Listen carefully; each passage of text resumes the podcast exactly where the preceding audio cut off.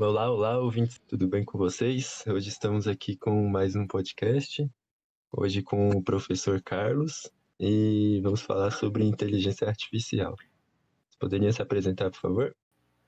Oi, hoje eu vou ser o co-apresentador desse programa.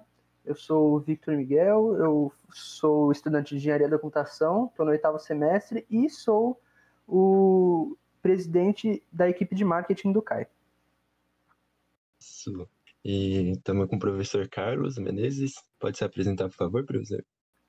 Oi, tudo bom, pessoal? Eu sou o professor Carlos Menezes. É, sou professor aqui na Universidade de São Judas. Já tem um tempinho, né? Não gosto de falar, porque, né, a gente acaba denunciando até a idade, né?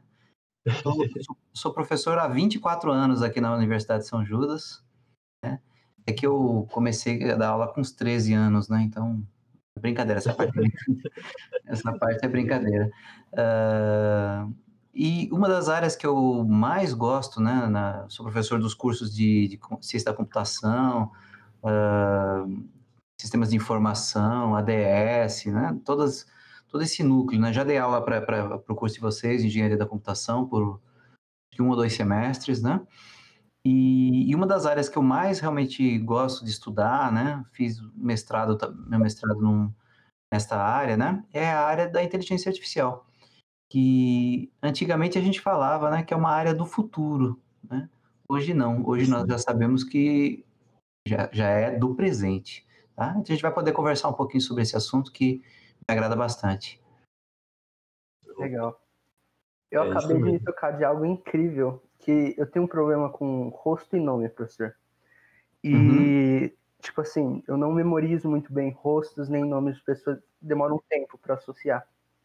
Uhum. E eu acabei de perceber que eu já tive aula com você, acho que de banco de dados.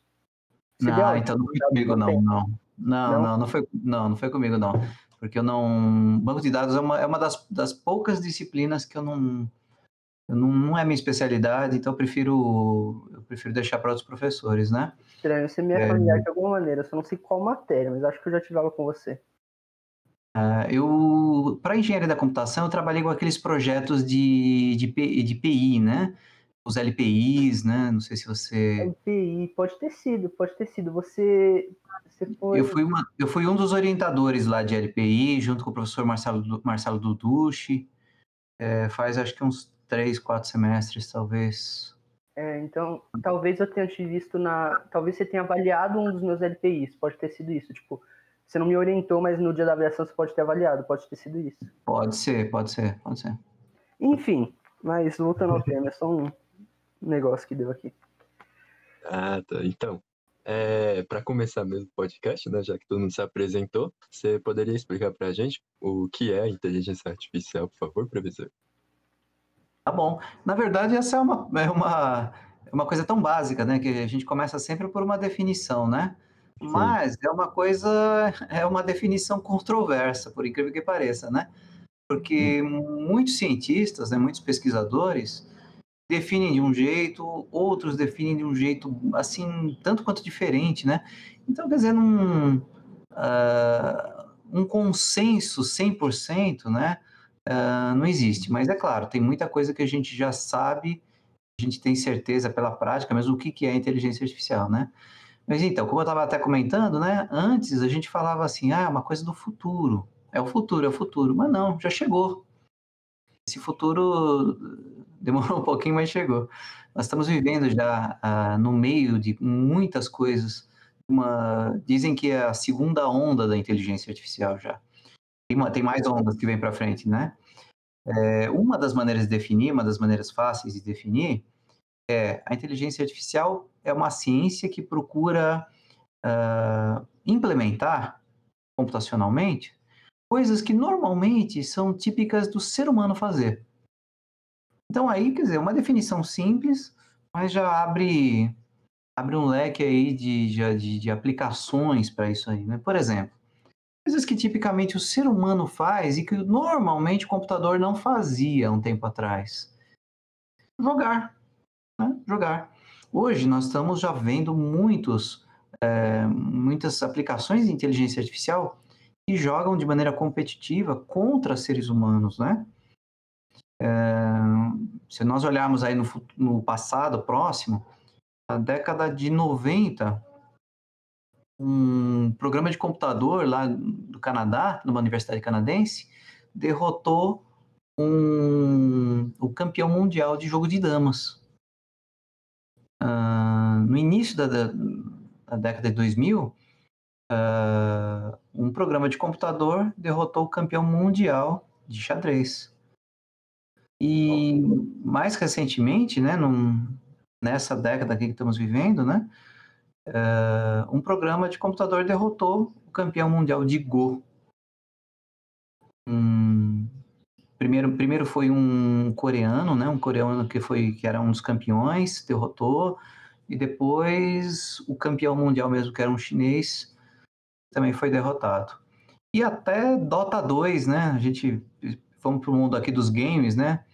Tem um campeonato aí que fizeram aí, pegaram um programa aí contra uh, um dos campeões aí de Dota 2, campeões mundiais de Dota 2.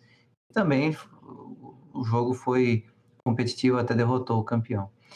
É, ou seja, jogar era uma coisa que tipicamente o homem fazia muito melhor do que do que a máquina, né? Do que um programa. E hoje já isso já pouco a pouco, né? Todas essas esses pilares aí foram derrubados, né? O xadrez, que era o jogo mais popular no mundo, né, de estratégia tal, e depois o Go, que é o xadrez chinês, né, que tem uma complexidade maior do que o do xadrez é, ocidental, né, ele foram, foram duas barreiras assim gritantes, né. Por que que antes o computador não conseguia fazer isso? Porque o computador usava umas técnicas que eram mais primitivas, né? Umas técnicas que se baseavam em vezes, combinações de, jogadas, armazenamento num banco de dados de algumas jogadas. Então isso não dava um poder competitivo tão grande, porque a quantidade de combinações nesses jogos era imensa. Né? Você fizer um cálculo matemático né, da quantidade de combinações que eu tenho num xadrez e num gol, é um, um número astronômico. Tá? Então, realmente, a estratégia de simplesmente você armazenar partidas, né, partidas possíveis, com todas as combinações, é uma, uma estratégia que não, não leva a nada. Né? Mas outras estratégias com base em, em, técnicas de inteligência artificial foram desenvolvidas, né? inclusive o, um, o que é a bola da vez, né? o aprendizado automático, que permite que o computador aprenda através de observações, de experiências, né? de dados já, já armazenados. Né? E isso faz com que o computador é, por assim dizer, perceba padrões que estão lá escondidos no meio das jogadas ali. Padrões que ele, quando ele aprende, tornam ele realmente competitivo. É? Então, esse nós fomos apenas num, num, numa das áreas aí, jogos, né? Que é uma coisa que interessa muito uh, os jovens, os alunos, né? Mas isso é, é, talvez o menos nobre, né? A menos nobre das aplicações de IA, né? Aplicações muito mais nobres, né? Você me fazer uma pergunta, Victor? Sim, é, você, falou, você, mencionou que a IA ela é um conjunto de técnicas que tenta fazer com que a máquina faça o que o humano está acostumado a fazer. E você chegou a comentar, inclusive, que o aprendizado automático é a bola da vez, é o que mais todo mundo fala. E até pouco tempo atrás eu tava, eu acreditava que a única maneira que existia de inteligência artificial era o eram duas. Era o aprendizado. É, como, como, é que é o nome? É o. É, não é vistoriado, é supervisionado, supervisionado. e não supervisionado. E uhum. aí eu descobri que isso é uma técnica. São duas técnicas de rede neural, que é um processo onde você coloca uma máquina para passar por uma situação em looping e ou você vira para ela e fala se ela está acertando ou errando até que ela automaticamente se ajusta, ou você é, coloca um parâmetro para ela é, que conforme esse parâmetro for aumentando ou diminuindo, dependendo de como você configurar, é, ela vai saber que ela está chegando no objetivo, que é diminuir um valor ou aumentar um valor, e ela usa isso como parâmetro para ela se auto-supervisionar. Só que eu descobri que isso é um conceito de rede neural. É, e, e, eu descobri que a IA é muito mais do que só as redes neurais. Uhum. Então, deixa eu só fazer umas observações no comentário. O, na verdade, o que você comentou não é nem o aprendizado supervisionado, propriamente dito, né? Nem o não supervisionado. Ele é um terceiro ah, é? tipo, é? que é, esse é o aprendizado por reforço, o que você que você descreveu, que é parecido com a maneira, por exemplo, que a gente treina um animal para seguir comandos, né? Você recompensa, né? Ou você, sei lá, disciplina, ou dá um, entre aspas, castigozinho, né? É, uhum. Você deixa de dar recompensa, né? Se, se o animal não não obedece. Por exemplo, você fala senta, quando ele senta, você recompensa. Quando ele não senta, você não recompensa, né? Então, esse é o aprendizado por reforço. Bem, bem como você descreveu mesmo. Algumas pessoas é, colocam isso como algo supervisionado, né? Como uma, um tipo de supervis, supervisão. E, faz sentido. Mas existe realmente o, o aprendizado supervisionado, que é, é, é o aprendi, aprender com base num histórico, aprender com base em coisas que já aconteceram. Tá? Por exemplo, se você tem uma base de dados grande para a área médica, por exemplo, estudo de vários pacientes, e tudo com com resultados de exames, resultados de análise clínica, e aí você tem observações de como esses pacientes progrediram hum, numa determinada doença, por exemplo. Você consegue treinar uh, mecanismos, né, programas, softwares de inteligência artificial que podem prever o resultado para novos pacientes. Por exemplo, você e, e, eles podem até detectar, né, doenças, podem ser usados para detectar doenças com base em alguns marcadores. Hum. Né? Por exemplo, você, você tem uma base ali de vários marcadores biológicos, sei lá, exames, e tem o resultado. Não, olha, esse aqui é diabético, esse não é, esse é, não é, não é. Você tem tudo isso aí já anotado, supervisionado, quer dizer, um ser humano foi lá, um médico foi lá e viu o resultado, atestou o resultado. Aí você pode treinar editores, né? Ou seja, softwares que, com base em, naqueles marcadores biológicos, consigam prever a possibilidade, né, de, um, de uma pessoa se tornar diabética ou não. Olha, essa pessoa aqui está com os índices é, destacados aqui, ó, nesse, nesse, nesse marcador, e ele tem uma boa chance de, de, chance alta de desenvolver essa doença. Tá? Isso aí, é isso aí tem a supervisão, porque o ser humano pegou dados, classificou os dados e aí isso serviu para o computador aplicar as técnicas lá, os modelos, né? Entre eles rede, as redes neurais, né? Não tem, você destacou muito bem, não são só redes neurais. Então, aí eu gostaria que você falasse um pouquinho quais são as outras, além das redes neurais. Que toda, é, é, quando você vê algum vídeo sobre rede é, sobre IA em específico no, no YouTube, geralmente as pessoas divulgam algo como uma IA que foi colocada para jogar um jogo. Aí eles colocam o símbolo, o símbolo não, a arquitetura da rede neural com os neurônios, ligado? Eles ativando conforme acontece o jogo, né?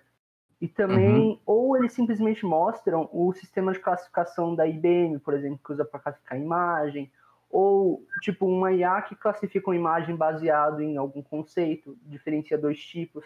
Enfim, quando a maioria dos vídeos mais populares de IA analisa isso. E eu acredito que esse processo da IBM também seja, seja rede neural, só que eu não estou certo disso, que eu nunca fui mais a fundo. Mas, além do, uhum. da rede neural, o que mais também é considerado é, IA? Ótima, ótima pergunta. Então, na verdade, redes neurais é, são um modelo matemático, tá? Um modelo, na verdade, fisiológico matemático. É, deixa eu contar um pouco da história. Mais ou menos na década de 1950, né? Ou seja, muito próximo do surgimento do, do computador como a gente conhece hoje, né? Uh, computador eletroeletrônico e tal. Foi lá finzinho da década de 40, né? Então, naquele momento, dois cientistas, um que era um médico, né, fisiologista, e o outro um matemático, decidiram se unir para fazer uma pesquisa estudando como é que um neurônio é, de animais, né, mamíferos tal, é, se comportava. E, e, o fisiologista estudou, né, é, que era basicamente, estudou uma célula, né, um neurônio, e percebeu que ela tinha entradas de estímulo, né, e, e tinha também um comportamento ali característico que os estímulos, eles não, não eram passados adiante sempre. Eles eram passados adiante só quando eles atingiam um limiar. Aí eles eram passados adiante, né?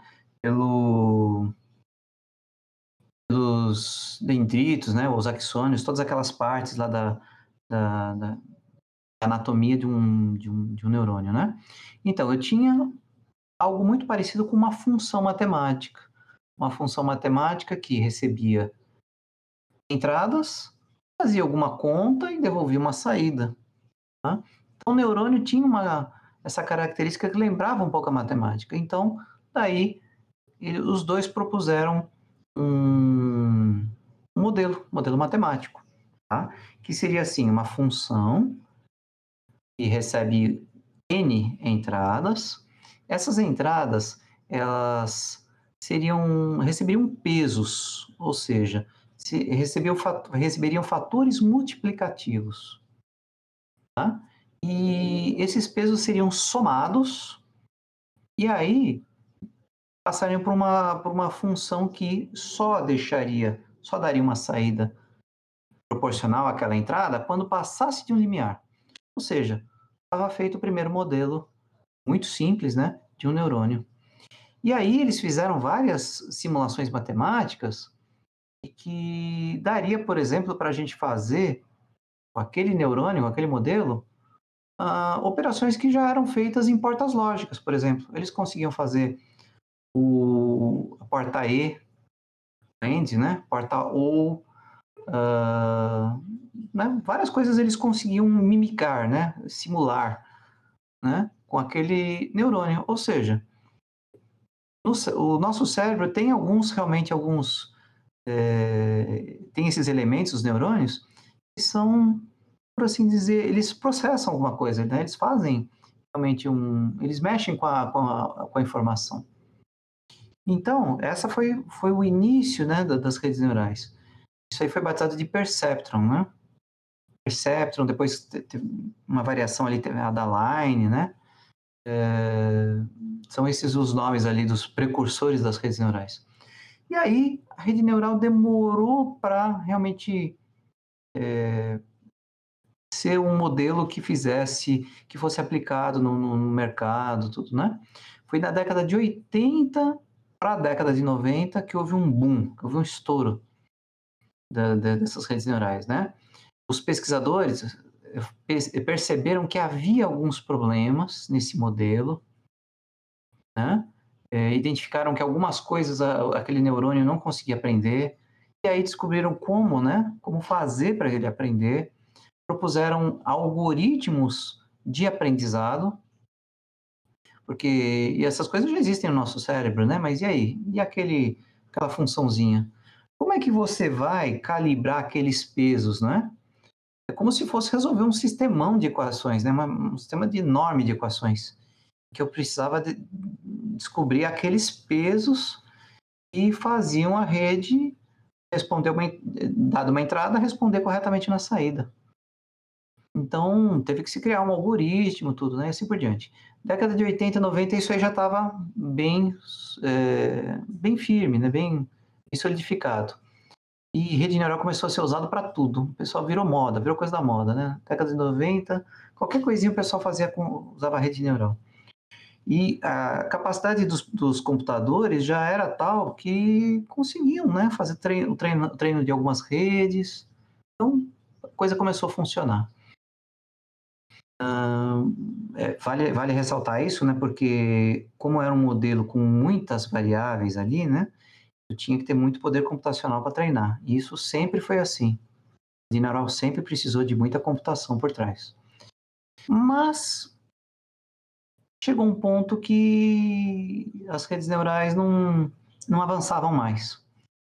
Foi, na, foi há cerca de 15 anos atrás que houve, o, o, por assim dizer, um novo achado, né? um, novo, um novo fato, e potencializou o que hoje nós temos como as chamadas redes neurais profundas, que são as que, que estão por trás dessas aplicações que você citou, viu, Victor? As redes neurais profundas foram propostas a partir da segunda metade do, do, dos da, anos, década... da década de 2000, uhum. isso, uns 15 anos atrás, mais ou menos. Quando perceberam que é, se eu aumentasse realmente bastante o número de camadas de rede, porque no nosso cérebro ah, os neurônios não estão não estão sozinhos, eles estão ligados como se fossem redes mesmo, tá? E mais, além de estar ligados como redes, eles estão também no, numa arquitetura de camadas. Tá? Então imagine uma rede de interligação de neurônios, como se fosse um, um uma coisa aqui, talvez, eu, como que eu assimilaria? Um grafo, né? Mas eu não sei, mas acho que não é uma maneira fácil de explicar, mas um monte de neurônios ligados na entrada e todos eles interligados numa, numa única saída. Mas isso é uma, é uma, é uma camada. Aí eu tenho duas, três, quatro, cinco, inúmeras camadas. É assim que o cérebro. Eu não sei se te ajuda, mas ele vai deixar linkado na descrição do, do podcast uma, uma, uma representação visual de como é que é a rede neural, que ah, para facilitar a sua explicação. Legal, legal, legal. Então, e aí, no, no, mais ou menos metade do, da década de 2000, começou-se a propor redes com mais camadas e propuseram-se também algoritmos diferentes para treinar essas redes e propuseram-se também maneiras diferentes de ligar essas redes, tá? Então, você vê, foram, foram esses três avanços que eu citei, né? Maneiras diferentes de liga, interligar as, as redes, ou seja, arquiteturas, algoritmos de treinamento, a percepção de que o aumento de número de camadas poderia ser relevante e mais. E teve um, um, um outro, aliás, teve mais, teve mais, tivemos mais dois fatores que foram responsáveis por esse boom. Uh, a computação que, que nós tínhamos nessa, nessa época já era suficiente para treinar redes bem maiores. Né? Perceberam-se que as, as GPUs, né, aquelas unidades de processamento gráfico que, que se usa As bastante. placas de vídeo de hoje em dia. Nas, nas placas de vídeo, exatamente, né? Que os gamers gostam. Aquelas placas são muito boas para fazer cálculos com redes envolvendo redes neurais. Por quê? Porque a rede neural, basicamente, internamente, do, do jeito que eu estou explicando para vocês, pode ser visto como uma grande matriz. Vídeo, né, gráfico, é matriz. Sim, eu, estava pensando sobre isso. É basicamente dentro do, da, de cada neurônio. Na, na, em, não, não dentro de cada neurônio. Na ligação entre cada neurônio, o, a rede neural tem que fazer um cálculo de multiplicação e de soma de matriz. Exatamente, isso mesmo. E é por isso que é algo muito pesado, né? Exatamente. É por isso que as GPUs caíram como uma luva para o processamento envolvendo as redes neurais profundas, as deep learnings, né? E, e aí alia-se a tudo isso que eu falei, um, mais um fator também. Nessa década, né, começamos a ter uma grande quantidade de dados, porque você só treina redes neurais com dados e precisamos de muitos dados. Ou seja, foi uma época que houve um boom das redes sociais, né? Redes sociais, a integração aí de um monte de coisas, né? Uh, então nós começamos a ter a, a, comunidade científica, né? Começou a ter dado. Tá? Eu diria que então, também foi um momento que a internet começou a ser algo é... mais relevante, né? É tipo... bem mais relevante porque um, antes das, antes não, eu diria que até metade da década de 2000 é, era raro se encontrar alguém que tem internet para uso pessoal. Geralmente o que tinha era para uma empresa, para algum. Era geralmente algo mais é, profissional, né? Não tinha, tipo, motivos para as pessoas usarem a internet. Tipo, tinha motivos e, e, era prático, mas era algo muito raro de se encontrar. Não era todo mundo é, internet. A, a, internet era uma fração do que é hoje, né? É, era uma fração aí, que é hoje, tem isso. É, nós estamos falando da época do surgimento do Google, né? Só para a gente situar, né? Esse meados aí da, da, década de 2000 é quando surgiu o Google. Tá? Então, quer dizer, realmente a internet era uma, um, um, um, milionésimo do que é hoje, né? Mas já é quando começou, quando começou a ficar relevante, né? Vamos lembrar que o, os dois alunos lá de, de doutorado que fizeram o Google, é um deles ali, eu, é, eu lembro do relato que ele baixou metade da internet num computador da universidade. Metade do texto que existia na internet para o computador de uma universidade. Por mais parrudo que fosse o computador, você pode imaginar que o só era possível porque a internet era realmente bem, bem menor do que hoje, né? Então, e mas mesmo assim, mas mesmo assim já era relevante, né? Tanto é que tanto é que metade da internet serviu para montar todos os algoritmos ali de busca do Google. Né? Então já tínhamos dados numa quantidade que podia começar a ser, ser dito que é era relevante, né?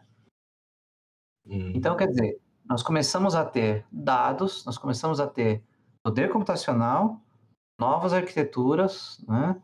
Um, novos algoritmos de treinamento e, essas, e essa percepção das, da, de que realmente as várias camadas fariam diferença.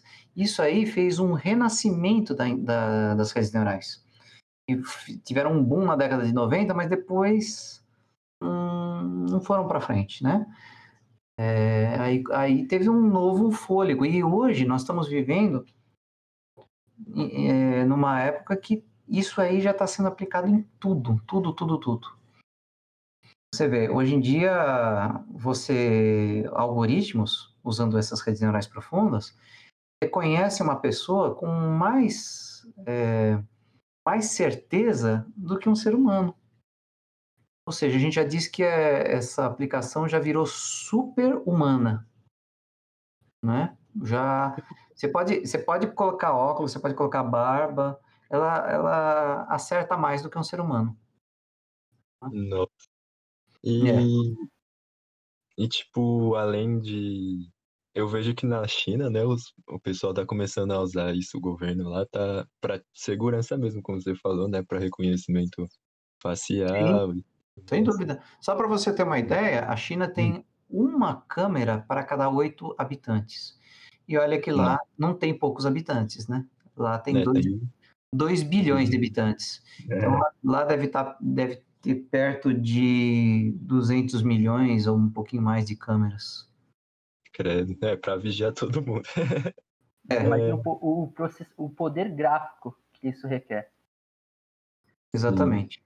E, e, é, e, e, mais, e não é e isso aí muito provavelmente, eu não conheço bem a arquitetura lá das câmeras chinesas, mas é, muito provavelmente já é descentralizado. Uma coisa é você pegar simplesmente a câmera passiva, você filma tudo e manda para um servidor. Né? Mas com com essa quantidade de câmeras, faz mais sentido você inverter a história, né? Você colocar lá na câmera um poder de computação mínimo que já consiga fazer é, é, reconhecimento e né, se comunicando com o servidor. Você desafoga os servidores, né? Então, quer dizer, muito provavelmente se lá não tem, vai caminhar para isso, né? De você colocar inteligência na, em cada ponto.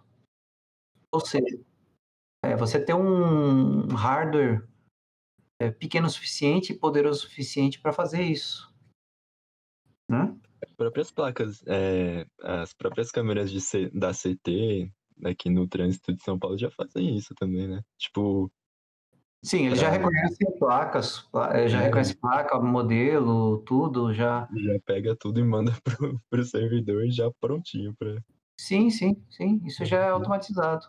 A CT estava testando também até um, um carro com câmera, um reconhecedor, né, para multar uh, Zona Azul.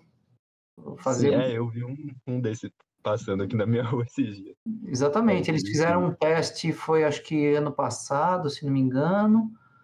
Estavam, testaram lá no, na região do Bom Retiro. Só, e só dava uma advertência, né? Porque veja como é simples, você ao invés de deixar as pessoas, os, os fiscais, né, andando, caminhando e digitando, digitando manualmente lá as placas, tudo, né, e tal. Então, deixa um carro andando pelas ruas. Fica carro, só uma pessoa. É, uma pessoa só dirigindo o carro, né? Por enquanto, né? É uma pessoa dirigindo o carro ainda, né?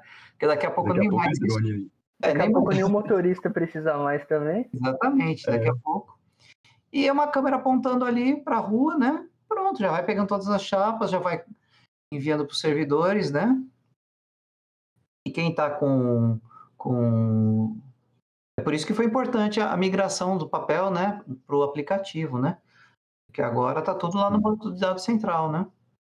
Sim, Se você habilitou o aplicativo, muito, muito que bem. Se não, né?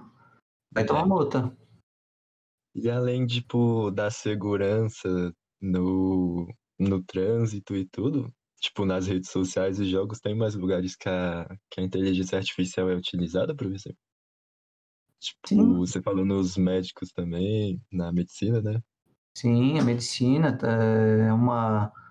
Uh, essa área de imagens é uma área muito uma área de processamento de imagens, né? Uma área muito forte na, na, na medicina, porque, por exemplo, você pode analisar exames de imagem e detectar automaticamente tumores ou coisas assim, né? Na verdade, ele não vai substituir o uhum. médico, mas ele vai auxiliar, ele vai tornar mais, mais eficiente o trabalho do médico, né? Sim. O objetivo nunca é, ah, ou pelo menos grande parte das vezes, né? Não é substituir o ser humano, mas tornar mais eficiente. E uma consequência, é claro, que vai, vai precisar de menos humanos, né? Menos seres humanos. Né? Tem um lado. Tem esse, tem esse lado do impacto social, né? A, a inteligência artificial vai, procurar, vai, vai fazer uma mudança na sociedade muito profunda. Ela já começou a fazer. Né? É, ela é boa que deixa a gente, tipo, o médico, por exemplo, né? Como a, a inteligência artificial pode cuidar já de uma parte, ele pode dar foco em, uma, em um outro tratamento que seria mais demorado, né? Como você disse, ele agiliza bastante aí pra gente. Eu tava, eu tava ouvindo um pouquinho sobre essa parada que você falou do xadrez, professor, que o, o, a inteligência... A, ixi, peraí.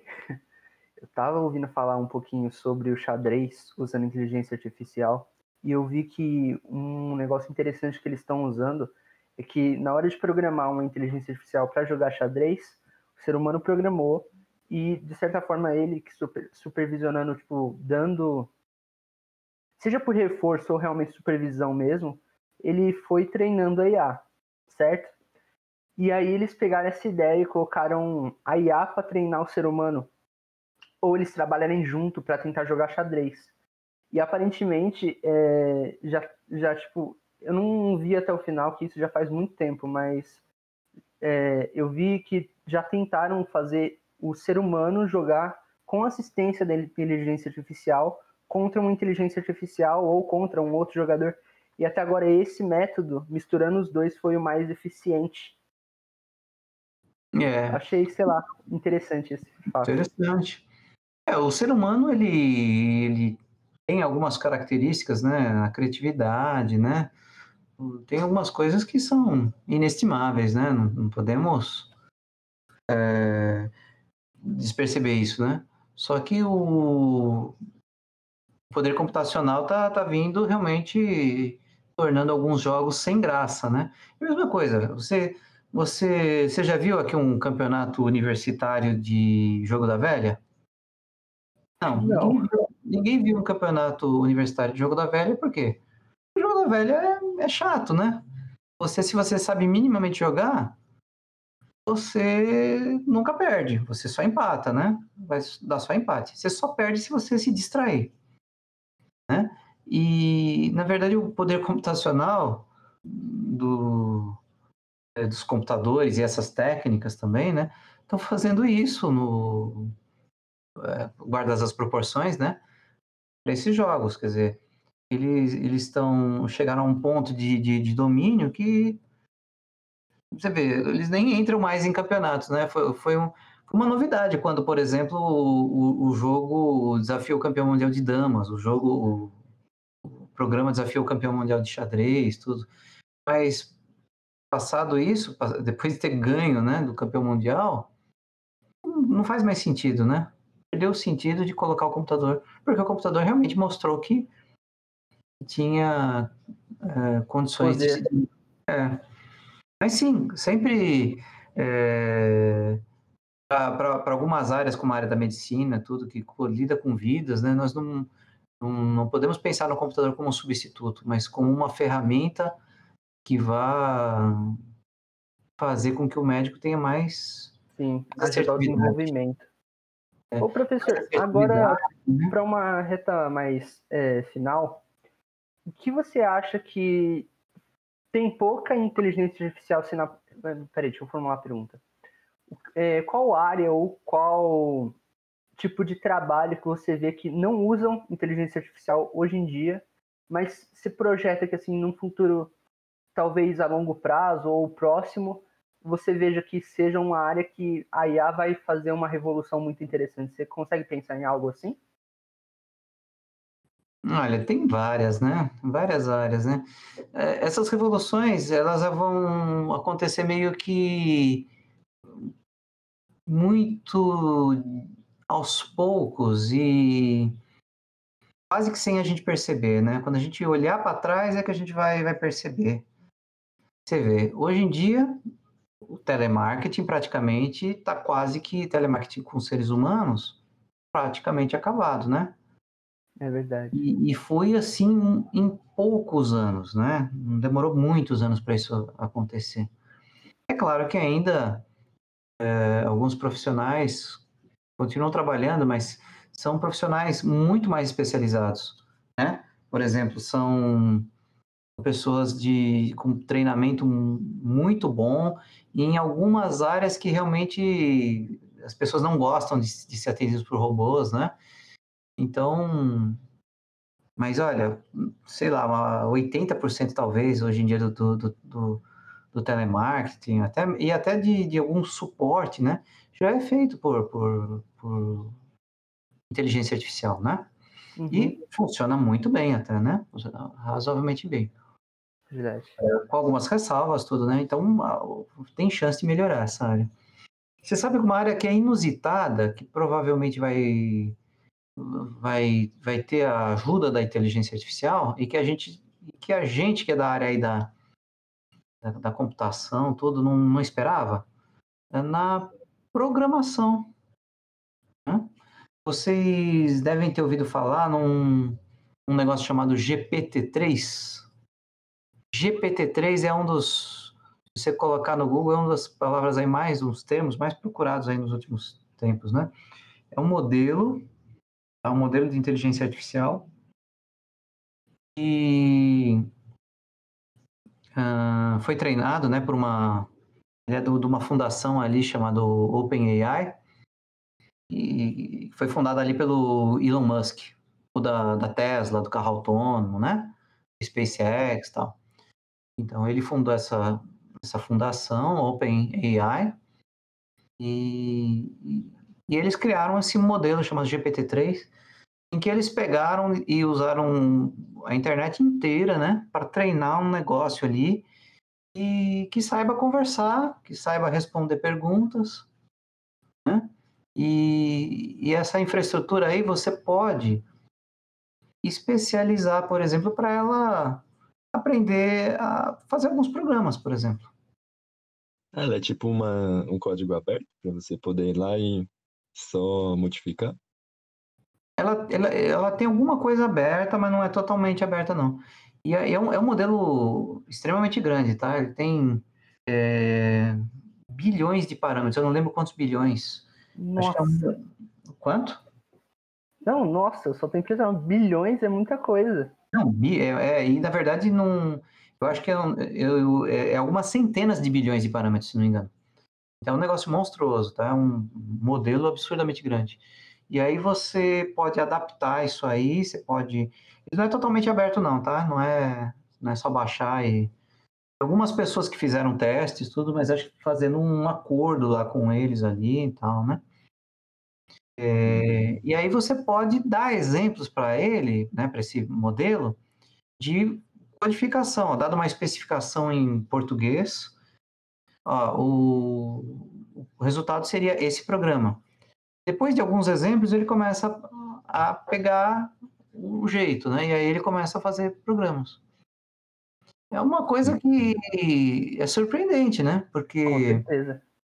Porque sempre a, a programação esteve associado ao raciocínio lógico, claro, né? Mas também a criatividade, a, a, a coisas de a, a, qualidades que são inerentemente humanas, né? E será Sim. que isso, a princípio, vai acabar com a, com a nossa profissão, com a, ou com a programação? Não. Eu acho que não, não. Não vai acabar. vai precisar vai acabar. humana. Só que a, a vara, né, vai subir de nível, né? Sim. Ou seja, o, o, vai ser uma ferramenta a mais que a gente vai ter, vai nos ajudar em alguns sentidos, vai nos dar agilidade, e a gente vai, vai ter que aprender, conhecer e dominar essa técnica. Vai aumentar a nossa produtividade. Veja, se você pensar como é que, como é que se programava lá no, no, na década de 50, 40, 50, era por subir chave. Você programa no papel, escreve no papel, levanta a chave, abaixa a chave, levanta a chave, abaixa a chave e fica de olho na, na lâmpada se acende ou não acende. Programar era aquilo. Né? Até que, opa, peraí, vamos melhorar. Uh, em primeiro lugar, vamos criar linguagens de nível mais alto, não só linguagem de máquina. Legal. Vamos criar interfaces com homem, homem-máquina, melhores. Aí, teclado, um monitor, um mouse. Né? O mouse, é que o mouse foi bem mais, bem, bem mais para frente, né? Foi, foi. foi. algumas Mas, décadas professor, nosso tempo está acabando. É, você ah. tem uma mensagem que você gostaria de passar para os alunos? Ou para qualquer pessoa que esteja ouvindo? Estuda a inteligência artificial, que realmente... é o futuro. É, não é o futuro, já é o presente. A gente, é. a gente falava alguns anos atrás que era o futuro, mas não é, não, já é o presente. Se você olhar o teu, teu celular, é, no teu celular, no teu computador já tem muitas aplicações de inteligência artificial. Né? Uhum. Então, quer dizer, já estamos vivendo o presente e, e, pouco a pouco vamos ser impactados por muitas coisas aí de, de inteligência artificial. Beleza. Então, então estudem, conheçam essas ferramentas, essas técnicas. Não tenham medo de matemática, né? Vamos lembrar que matemática é o que está é óbvio, não precisamos ser doutores em matemática, não. Não tenho medo de estudar matemática. Matemática está aí para explicar como essas coisas acontecem, né? Não tenho medo de programar, porque o GPT-3 não vai programar tudo para você, não. Ele vai te ajudar só. É, assim como o IDE, né, uma ferramenta, ajuda o programador hoje em dia, o GPT-3 amanhã ou depois vai te ajudar a programar, mas se você não souber o que, se você não souber especificar o problema, isso aí é uma das coisas, uma das habilidades humanas, né? que faz toda a diferença. Se você não souber especificar o problema de maneira precisa, não vai ter ferramenta que vai te ajudar a resolver um problema. Né? Então, é, essa é, fica essa mensagem né, de tudo aí que eu andei estudando, aprendendo sobre IA. Beleza. Muito bom. É, você tem rede social e algum lugar que o povo pode te encontrar, professor? Sim, sim. Quer ver? Eu tenho, uh, eu tenho, eu tenho colocado algum material num canal nosso no, no YouTube, tá? Eu e o professor Nelson Aguiar, a gente coloca lá no youtube.com barra pitadas de tecnologia. Pitadas de tecnologia. Pitadas de tecnologia a gente coloca lá alguns videozinhos, inclusive sobre essa área, sobre inteligência artificial, sobre ciência de dados, né? A gente andou, entrevistando também alguns colegas pesquisadores da área, Né? Tá, tá, tem alguma... Ah, tem bastante conteúdo, né? É, tem alguma coisinha legal lá. Da hora. Sim. Escreve lá, hein, galera. A gente vai tentar deixar na descrição aí. Vocês têm alguma consideração final? Eu tenho, eu fazer? tenho uma consideração final a fazer. Eu comecei a estudar agora para tentar aplicar no meu projeto desse semestre um pouquinho de redes neurais. E tem um negócio que eu tinha em mente que era rede neural só dá para aplicar usando Python. E eu descobri que não é bem assim. Você pode programar uma rede neural em qualquer linguagem, mas Python Você pode, aparentemente fa- você pode fazer em linguagem de máquina até. Mas pode, é pode. Mas Python Mas- facilita aí com as APIs que, que tornam a vida mais fácil. exatamente Python é a linguagem do momento para essa área, viu? E eu também fiquei sabendo que além de ser mais fácil, ele também os números dele são maiores. Ele aguenta uma quantidade de números mais mais maiores é é complicado, mas eu diria com mais casas decimais. E isso ajuda na hora de fazer as contas. É algo assim, né, professor? É, na verdade, todas as linguagens têm recursos como esse. Aqui em Python isso é transparente. Ah, entendi. Em Python isso aí já está incorporado, né? Em Java você pode fazer isso, em C++, só que aí você vai ter que usar bibliotecas, tudo em Python. Python é uma linguagem didática e é uma linguagem que tem os, os melhores APIs aí para essa área de inteligência artificial. Então, eu, se, se você quer escolher uma linguagem para essa área, hoje eu recomendo Python.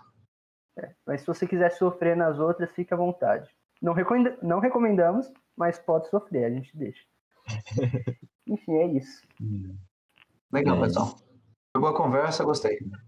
Obrigado. eu Se vocês quiserem então. uma parte 2, comentem. A gente vai ver se o professor aceita uma, uma volta para comentar sobre o mesmo assunto. É, claro, só se vocês quiserem.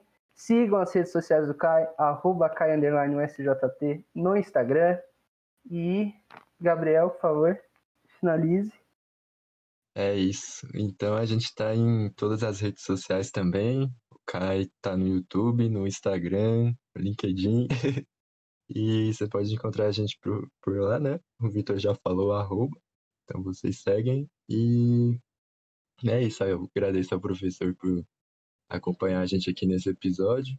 Victor, muito obrigado, galera. Isso aí, pessoal. Um abraço.